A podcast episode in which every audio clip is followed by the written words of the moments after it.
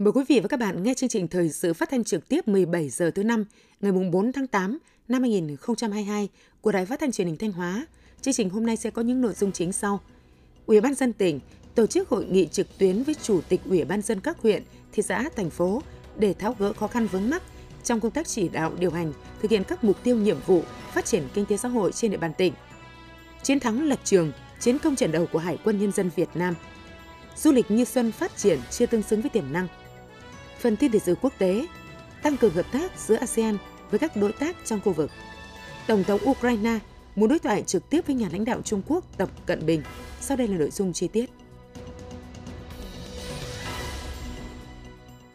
Thưa quý vị và các bạn, sáng nay, ngày 4 tháng 8, dưới sự chủ trì của đồng chí Đỗ Minh Tuấn, Phó Bí thư tỉnh ủy, Chủ tịch Ủy ban nhân dân tỉnh, Ủy ban dân tỉnh tổ chức hội nghị giao ban trực tuyến với Chủ tịch Ủy ban dân các huyện, thị xã, thành phố để tháo gỡ khó khăn vướng mắc, bất cập trong công tác chỉ đạo, điều hành, thực hiện các mục tiêu nhiệm vụ phát triển kinh tế xã hội trên địa bàn tỉnh. Tin của phóng viên Hữu Đại. Tại hội nghị, Giám đốc Sở Nội vụ đã trình bày báo cáo kết quả thực hiện chỉ số cải cách hành chính PAINDEX, chỉ số hài lòng của người dân tổ chức đối với sự phục vụ của cơ quan hành chính nhà nước CPAT, chỉ số năng lực cạnh tranh cấp tỉnh PCI, chỉ số hiệu quả quản trị và hành chính công cấp tỉnh PAPI năm 2021, nhiệm vụ giải pháp duy trì, cải thiện và nâng cao thứ hạng các chỉ số trong thời gian tới. Lãnh đạo Sở Tài nguyên và Môi trường báo cáo dự thảo quy định về bồi thường hỗ trợ tái định cư thực hiện các dự án nhà nước thổi đất trên địa bàn khu kinh tế Nghi Sơn và địa bàn tỉnh, thay thế quyết định 3161/2014 và quyết định 3162/2014 của Ủy ban dân tỉnh. Lãnh đạo Sở Xây dựng báo cáo dự thảo bảng giá xây dựng mới đối với nhà công trình xây dựng khác gắn liền với đất thay thế quyết định số 25/2019 của Ủy ban dân tỉnh. Lãnh đạo Ủy ban dân các huyện, thị xã, thành phố đã tập trung thảo luận làm rõ nguyên nhân một số chỉ số đánh giá tỉnh do Trung ương công bố giảm và đề xuất giải pháp nhiệm vụ để nâng cao các chỉ số như cần tăng cường tuyên truyền, giải thích để người dân hiểu và tham gia dịch vụ hành chính công mức độ 3, mức độ 4, nâng cao năng lực, tinh thần trách nhiệm và thái độ phục vụ của cán bộ công chức, viên chức, nhất là những cán bộ làm ở bộ phận tiếp dân, bộ phận một cửa, tăng cường hướng dẫn thủ tục ngay từ ban đầu cho người dân và tổ chức doanh nghiệp để hạn chế sai sót, thiếu hồ sơ dẫn đến phải bổ sung nhiều lần. Lãnh đạo các địa phương cũng phản ánh kiến nghị Chủ tịch Ủy ban dân tỉnh về một số điểm nghẽn trong công tác giải phóng mặt bằng tái định cư, đề nghị sớm phê duyệt kế hoạch sử dụng đất năm 2022 cho các huyện và đề nghị các sở ngành cấp tỉnh tăng cường phối hợp hỗ trợ các địa phương trong việc tháo gỡ các khó khăn vướng mắc liên quan đến công tác giải phóng mặt bằng. Kết luận hội nghị, Chủ tịch Ủy ban dân tỉnh Đỗ Minh Tuấn nhấn mạnh, năm 2021 và 7 tháng năm 2022, mặc dù gặp rất nhiều khó khăn, thách thức, nhưng kinh tế xã hội của Thanh Hóa vẫn có bước tăng trưởng cao. Kết quả công tác cải cách hành chính, cải thiện môi trường đầu tư kinh doanh đã có những chuyển biến rõ nét, có những chỉ số tăng vượt bậc nằm trong nhóm các tỉnh dẫn đầu cả nước như Papi. Nhiều khó khăn trong công tác giải phóng mặt bằng, thực hiện các dự án từng bước được tháo gỡ. Tuy nhiên, do nhiều nguyên nhân chủ quan và khách quan, một số chỉ số đánh giá tỉnh không duy trì được thứ hạng, một số vướng mắc trong giải phóng mặt bằng chưa được tháo gỡ kịp thời. Điều này sẽ ảnh hưởng đến việc thực hiện các mục tiêu, nhiệm vụ năm 2022 và các năm tiếp theo. Do vậy, các cấp, các ngành, các địa phương phải xác định nhiệm vụ cải cách hành chính, cải thiện môi trường đầu tư kinh doanh và tháo gỡ các điểm nghẽn về cơ chế, chính sách, tổ chức thực hiện nhiệm vụ giải phóng mặt bằng là những nhiệm vụ quan trọng và cấp bách hiện nay. Chủ tịch Ủy ban dân tỉnh yêu cầu các sở ngành, các địa phương quán triệt nghiêm túc quan điểm, vướng đến đâu xử lý đến đó. Từng sở ngành, từng địa phương phải xác định rõ trách nhiệm, nhiệm vụ của mình trong tham mưu giải quyết và tháo gỡ những vướng mắc trong cải cách hành chính, cải thiện môi trường đầu tư kinh doanh và giải phóng mặt bằng. Khắc phục bằng được tâm lý sợ sai, sợ trách nhiệm, dẫn đến né tránh, đùn đẩy, không giải quyết công việc đến nơi đến chốn. Nguyên tắc của việc giải quyết các vướng mắc là tuân thủ nghiêm các quy định của pháp luật – không để xảy ra tiêu cực, tham nhũng, nhũng nhiễu, phiền hà. Công khai, minh bạch quy trình, thủ tục, trả lời rõ ràng và rút ngắn thời gian giải quyết. Chủ tịch Ủy ban dân tỉnh yêu cầu các sở ngành, các địa phương và người đứng đầu phải xác định tinh thần trách nhiệm cao nhất đối với công việc chung, báo cáo Chủ tịch Ủy ban dân tỉnh những trường hợp chậm trễ trong việc thực hiện nhiệm vụ hoặc phiền hà, nhũng nhiễu để xử lý nghiêm theo quy định. Về cải cách hành chính, cải thiện môi trường đầu tư kinh doanh, Chủ tịch Ủy ban dân tỉnh Đỗ Minh Tuấn yêu cầu các sở ngành các địa phương giữ vững và tiếp tục nâng cao thứ hạng các chỉ số mà Thanh Hóa đã và đang làm tốt như chỉ số PAPI, PA Index.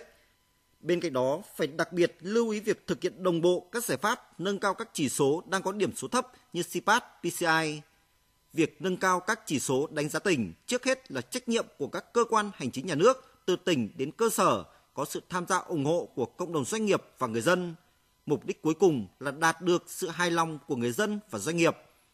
Chủ tịch Ủy ban dân tỉnh yêu cầu các sở, ủy ban dân các cấp hướng dẫn người dân, tổ chức, doanh nghiệp về trình tự hồ sơ, thủ tục cụ thể, chi tiết, không được yêu cầu bổ sung hồ sơ nhiều lần và phải giải quyết đúng hạn. Xử lý nghiêm cán bộ công chức thiếu trách nhiệm, có biểu hiện phiền hà, nhũng nhiễu, phải nâng cao tinh thần, thái độ phục vụ của cán bộ làm nhiệm vụ tiếp nhận hồ sơ, tiếp công dân. Chủ tịch Ủy ban dân tỉnh nhấn mạnh, tỉnh muốn tăng thứ hạng các chỉ số đánh giá thì từng sở, từng ủy ban dân cấp huyện, cấp xã cũng phải tăng thứ hạng. Đó là sự cộng đồng trách nhiệm vì mục tiêu chung là sự phát triển đi lên của tỉnh. Đối với dự thảo quy định về bồi thường, hỗ trợ tái định cư, thực hiện các dự án nhà nước thu hồi đất trên địa bàn khu tế Nghi Sơn và địa bàn tỉnh, thay thế quyết định số 3161/2014 và quyết định số 3162/2014 của Ủy ban dân tỉnh và dự thảo bảng giá xây dựng mới đối với nhà công trình xây dựng khác gắn liền với đất thay thế quyết định số 25/2019 của Ủy ban dân tỉnh.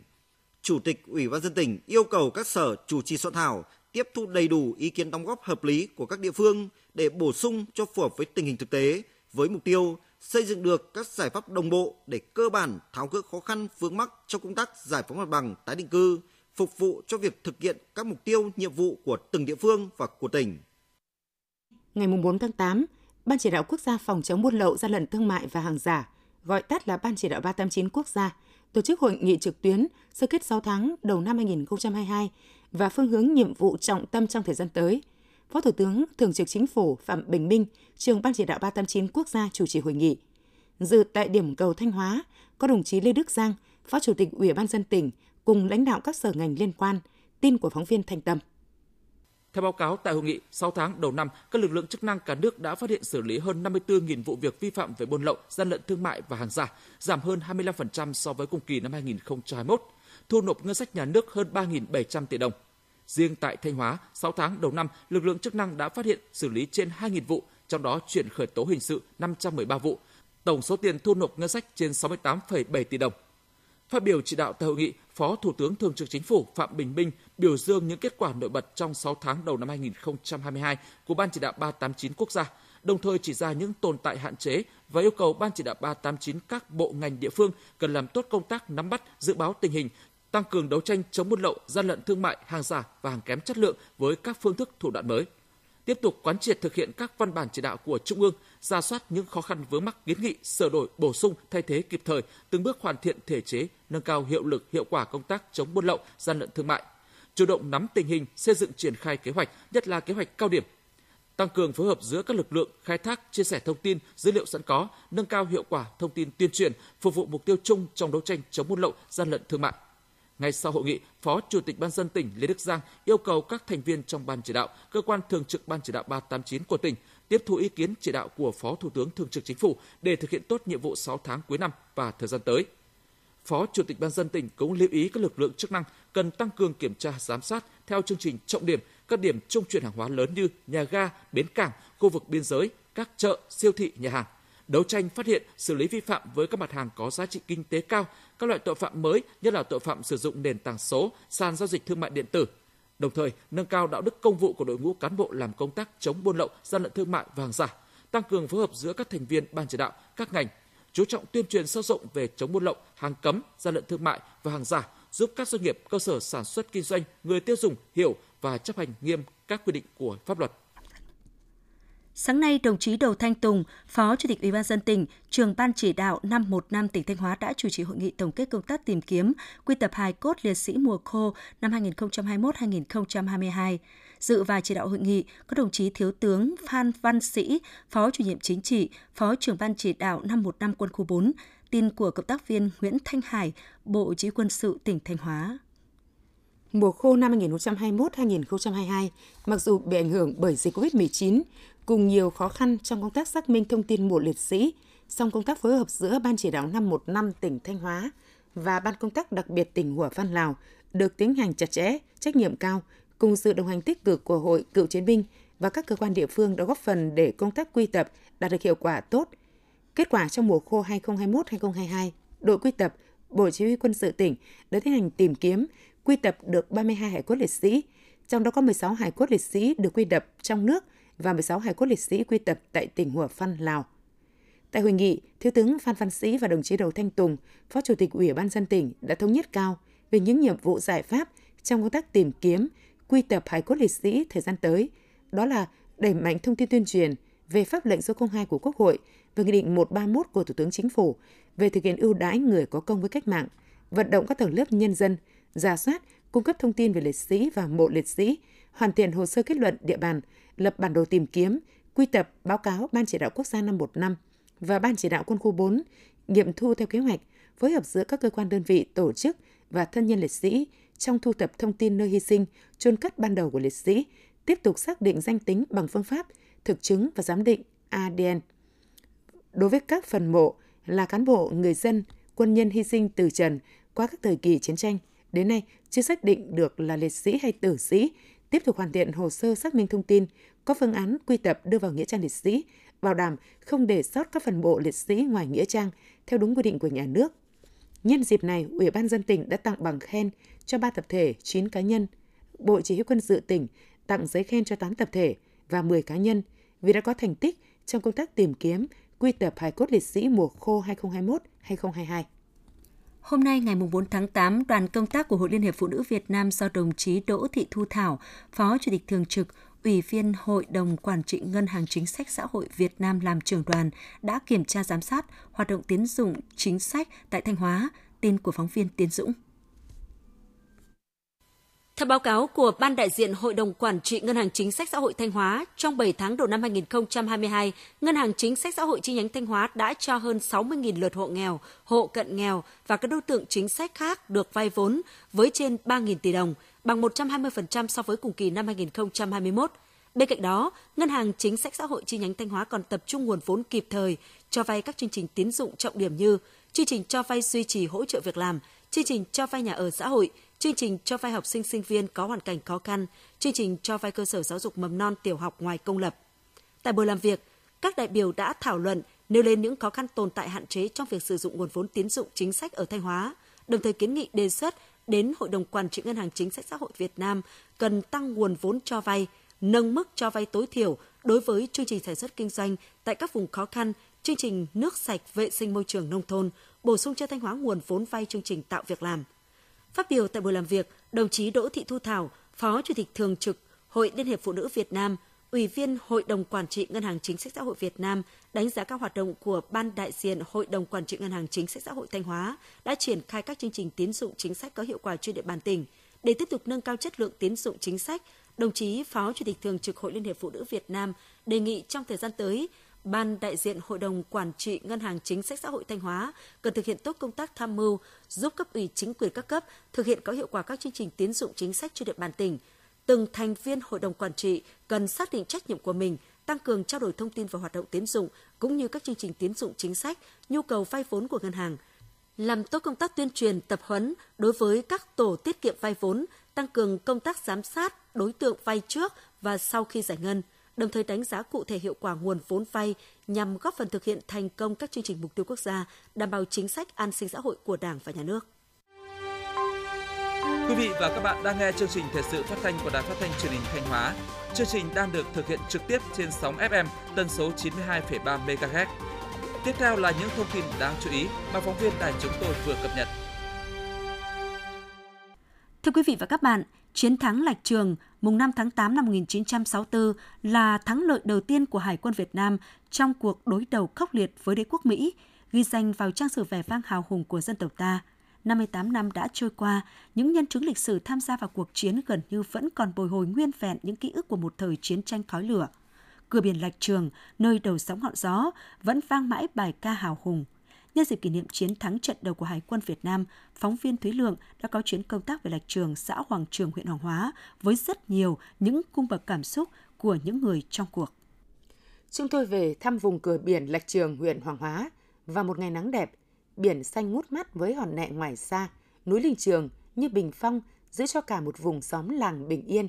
Cảng cá Lạch Trường tấp nập tàu thuyền vào xa với chợ cái nhộn nhịp ngay trên bờ từ cảng có thể nhìn rõ khu tưởng niệm Hải quân Việt Nam đánh thắng trận đầu, một dấu mốc lịch sử trên vùng đất này. Bên chén nước trẻ xanh, ngồi ngay ở thềm nhà, hướng ra cửa biển Lạch Trường, cụ Nguyễn Đình Thắng, thôn Thành Xuân, năm nay đã 85 tuổi, bồi hồi nhớ lại những ký ức chiến tranh ác liệt và vẫn còn vẹn nguyên sau 58 năm, khi đó cụ là xã đội trưởng xã Hoàng Trường. Theo lời kể, năm 1964, trước nguy cơ thất bại của chiến lược chiến tranh đặc biệt, đế quốc Mỹ với ý đồ thực hiện chiến tranh đánh phá bằng không quân và hải quân ra miền Bắc, đưa miền Bắc trở về thời kỳ đồ đá. Đêm ngày 31 tháng 7, dạng sáng ngày 1 tháng 8 năm 1964, tàu khu trục Madoc Mỹ đã tiến sâu vào vùng Biển Đông Bắc Hòn Mê. Với ý chí quyết tâm, biên đội tàu phóng lôi 333, 336, 339 của Hải quân Việt Nam đã xuất kích chiến đấu. Phóng ngư lôi làm tàu Madoc bị thương phải tháo chạy ra khỏi hải phận miền Bắc. Sau sự kiện này, chính quyền Mỹ dựng lên sự kiện Vịnh Bắc Bộ, vu cáo cho Hải quân Việt Nam cố tình tấn công tàu chiến Mỹ ở vùng biển quốc tế. Ngày 5 tháng 8 năm 1964, Mỹ huy động 64 chiếc máy bay tiến hành cuộc tiến công đánh phá vào hầu hết các căn cứ hải quân Việt Nam trên suốt dài ven biển miền Bắc từ sông Danh, Quảng Bình đến bãi cháy Quảng Ninh. Trong đó, Lạch Trường Hoàng Hóa là một trọng điểm đánh phá ác liệt nhất. Ngày 5 tháng 8, nó đánh ờ, tàu hải quân một ờ, chiếc đậu ở sông và một chiếc đậu ở ngoài nẹ đấy. Lúc giờ thì tàu hải quân của ta vào các cái chiến sĩ ờ, đánh nhau mệt ngủ ngủ đến không biết mà như thế thì đến khi phát hiện được thì dậy chặt neo nhưng mà nó đánh ác liệt lắm hải quân của ta cũng hy sinh mất 46 chiến sĩ ở thời điểm năm 1964 cụ Nguyễn Đình Thắng là xã đội trưởng chuyên công tác huy động lực lượng phối hợp cùng lực lượng hải quân trao đổi phương án tác chiến cho nên dù tuổi đã cao 58 năm đã trôi qua nhưng ông vẫn nhớ như in trong ngày 5 tháng 8 năm 1964, lực lượng Hải quân Việt Nam phối hợp với lực lượng địa phương bắn rơi hai máy bay Mỹ. Lúc đó thì ờ, dân quân thì kết hợp thì ờ, có ông ờ, Trần Văn Lự dùng một khẩu trung liên, ông Phạm Văn Trường khoảng 60 tuổi, hai ông cháu mang khẩu súng trung liên ra, ông Trường thì tiếp đạn cho ông Lự bắn, dân quân du kích thì kết hợp. Bắn rơi hai chiếc. Để sau khi trận đáy có một cái xác phi công rơi xuống biển, à, ban chỉ huy xã đội huy động lực lượng dân quân dùng bè để già cái xác này được và xác phi công ngày ấy lại do thuyền của ông Lê Xuân Đức đi đánh cá va vào, rồi báo chính quyền để chôn cất. Ông Đức nhớ lại. Tôi đi với ông Đông, đi, đi giả gọi là đi dắt đi giả đấy. Giả thì mắc một thằng phi công. Chính là cái bè của tôi là mắc lên đấy. Chính rồi là người lấy lên nữa. Rồi cái dù bẹ của hắn là đang mấu ở trong cái, cái thằng phi công đó, là ông Đống lấy dao đi chặt. Thì bọn tôi chỉ biết là hắn mất một cái đầy gót chân. Bọn tôi lấy dắt vào chôn bỏ cái đó thôi mà. Chiến thắng lật trường là thắng lợi đầu tiên của Hải quân Việt Nam trong cuộc đối đầu khốc liệt với đế quốc Mỹ. Và trong trận chiến đó đã có 46 chiến sĩ đã hy sinh. Và để rồi, khi nhắc đến chiến thắng Lạch Trường, những thế hệ con cháu rất tự hào nhưng cũng không giấu nổi niềm xúc động. Bà Lê Thị Thắng, con gái cụ Lê Văn Sứa, 118 cụ lão dân quân Hoàng Trường chia sẻ. Bố bảo là thấy nó vào đây, nghe ông chỉ huy hô là ngắm chúng là cứ bắn, cứ bóp cò liên khúc liên khúc biết cả tai đi, rồi cứ thấy bắn chúng. Còn chúng tôi là dân này, chúng tôi thấy thế nó vào, đánh nhổng dội bom suốt dọc biển như này ở ngoài biển đó là chạy vào rồi cũng chết, mà chạy ra cũng chết, rồi đứng lại cũng chết. Có những cái người dân quân đây này, họ trực pháo đấy rồi họ cũng chết. Cái lần đó là chết nhiều và dân quân du kích của xã này gấp tốc là băng bó như nào là đưa lên tuyến trên thôi. Để ghi nhớ chiến công oanh liệt ở lạch trường, vào tháng 12 năm 2017 Công trình tượng đài chiến thắng trận đầu của Hải quân Nhân dân Việt Nam đã được khánh thành. Đây là công trình thể hiện sự tri ân sâu sắc, tình cảm thiêng liêng đối với những đóng góp, hy sinh to lớn của cán bộ, chiến sĩ Hải quân Nhân dân Việt Nam và quân dân Thanh Hóa trong sự nghiệp đấu tranh giải phóng dân tộc. Và thế hệ hôm nay của Lạch Trường đã ghi nhớ, tiếp nối truyền thống hào hùng của cha anh ra sao. Chúng tôi sẽ tiếp tục thông tin tới quý vị và các bạn trong chương trình thời sự ngày mai. Mời quý vị và các bạn chú ý theo dõi. Thưa quý vị và các bạn, nhằm tạo sân chơi ngoại khóa thiết thực và là dịp bổ ích để các em học sinh tìm hiểu lịch sử văn hóa, Trung tâm Bảo tồn Di sản Thành Nhà Hồ phối hợp với các trường học tổ chức chương trình giáo dục về miền di sản tại Thành Nhà Hồ. Tham gia chương trình, các em học sinh sẽ được nghe hướng dẫn viên truyền đạt những nội dung cơ bản, được xem các hình ảnh video clip đặc sắc về thân thế sự nghiệp của Hồ Quý Ly, lịch sử ra đời của thành nhà Hồ. Đồng thời các em được trực tiếp tham quan, tìm hiểu các hạng mục của di sản thế giới thành nhà Hồ, phòng trưng bày các hiện vật. Sau khi được tham quan tìm hiểu, các em học sinh của các trường còn được tham gia các trò chơi tìm hiểu lịch sử thành nhà Hồ. Ông Nguyễn Bá Linh, Giám đốc Trung tâm Bảo tồn Di sản Thành Nhà Hồ cho biết, Trung tâm đã và đang tích cực phối hợp với các nhà trường trong và ngoài tỉnh tổ chức chương trình về miền di sản tại Thành Nhà Hồ trong dịp hè này. Sau 2 năm chịu ảnh hưởng của dịch COVID-19, năm nay các hoạt động tham quan tìm hiểu tại Thành Nhà Hồ đã được các trường quan tâm tạo điều kiện để học sinh các cấp học được giáo dục lịch sử văn hóa, đa dạng hóa các hình thức tổ chức cho các hoạt động là định hướng trọng tâm đã và đang được trung tâm triển khai có hiệu quả. Các thầy cô giáo, các em học sinh đều tích cực hưởng ứng sôi nổi tham gia. Được biết, chương trình giáo dục lịch sử văn hóa với chủ đề về miền di sản tại thành nhà Hồ sẽ tiếp tục được triển khai. Đây là hoạt động nhằm kích cầu du lịch tỉnh Thanh Hóa, qua đó đẩy mạnh công tác tuyên truyền quảng bá giá trị di sản thành nhà Hồ, đồng thời tạo sân chơi văn hóa trí tuệ lành mạnh bổ ích cho học sinh, nâng cao kết quả dạy và học, bồi dưỡng kiến thức lịch sử, tình cảm, yêu quê hương và tinh thần tự hào dân tộc, ý thức trách nhiệm của tuổi trẻ học đường trên quê hương di sản, từ đó nâng cao trách nhiệm bảo vệ, phát huy giá trị di sản văn hóa nói riêng và di sản văn hóa dân tộc nói chung.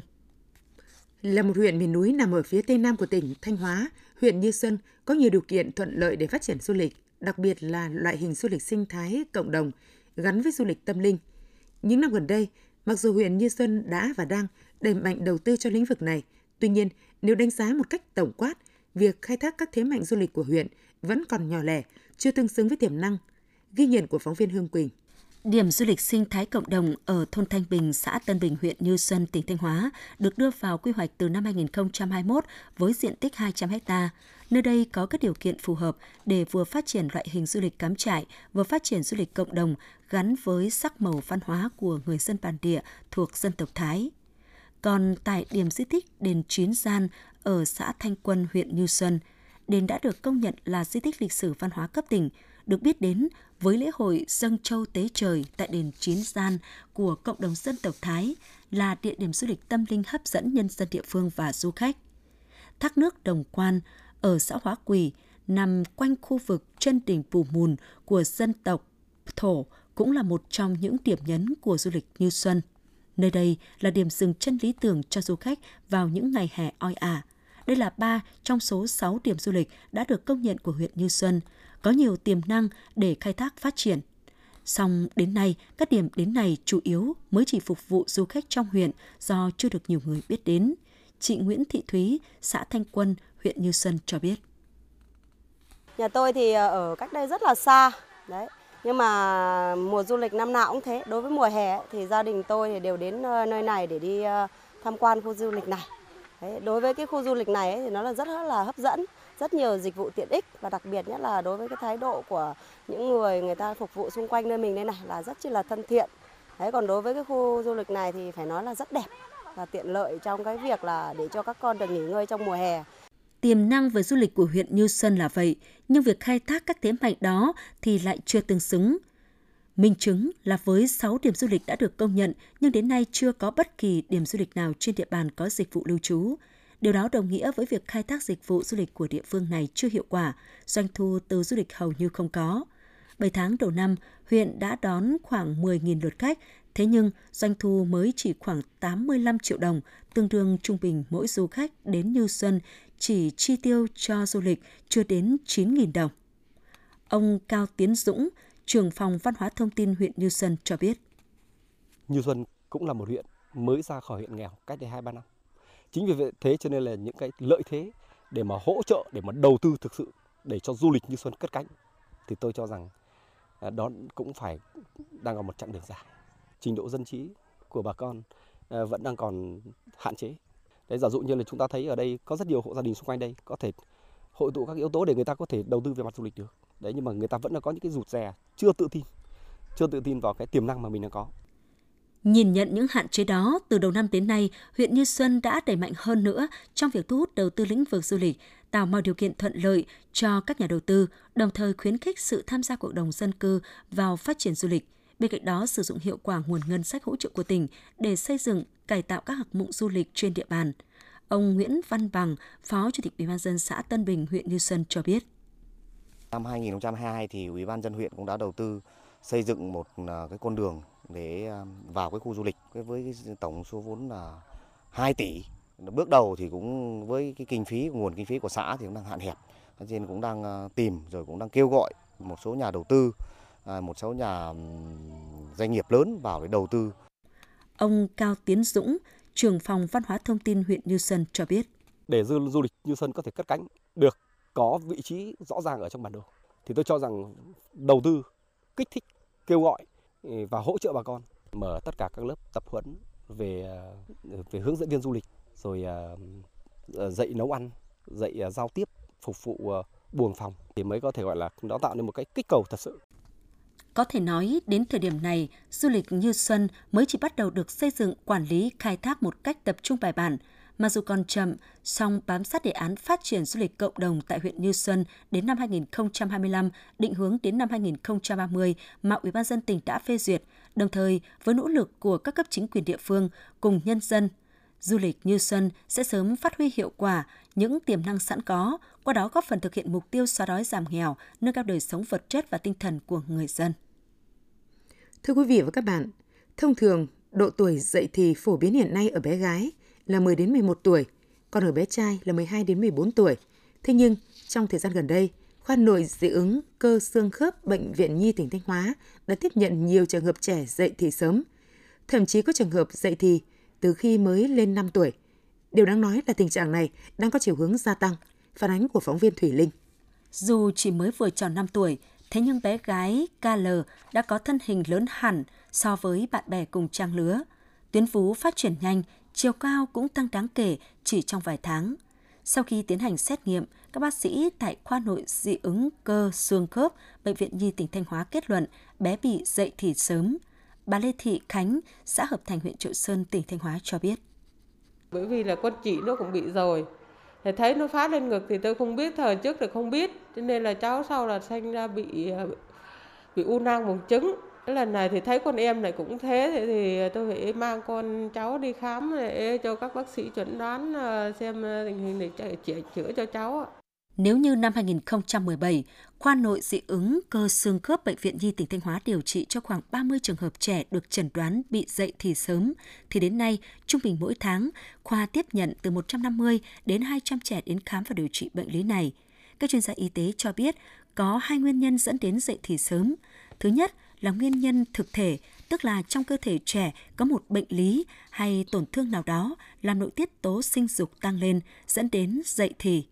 Khi đi khám cho trẻ này, thường sẽ phát hiện một khối u trong não hoặc trong tuyến sinh dục gây viêm nhiễm hệ thần kinh trung ương. Trường hợp thứ hai là nguyên nhân vô căn do lối sống sinh hoạt chế độ dinh dưỡng làm rối loạn nội tiết của trẻ. Nguyên nhân này chiếm khoảng 80% các trường hợp dậy thì sớm. Bác sĩ chuyên khoa 2 Nguyễn Duy Thái, trưởng khoa nội dị ứng cơ xương khớp, Bệnh viện Nhi tỉnh Thanh Hóa cho biết. Vì là các cháu phát triển trước cho nên là sau một thời gian khi mà đến cái tuổi lẽ ra là bắt đầu dậy thì thì lúc đấy là các cháu đóng xương, đóng xương sớm. Và cái đầu tiên là các cháu sẽ thấp lùn hơn so với các bạn cùng trang lứa. Cái thứ hai nữa là các cháu về mặt xã hội là rất dễ bị những cái lạm dụng tình dục và à, ảnh hưởng rất nhiều đến tâm lý cũng như phát triển tâm lý của các cháu.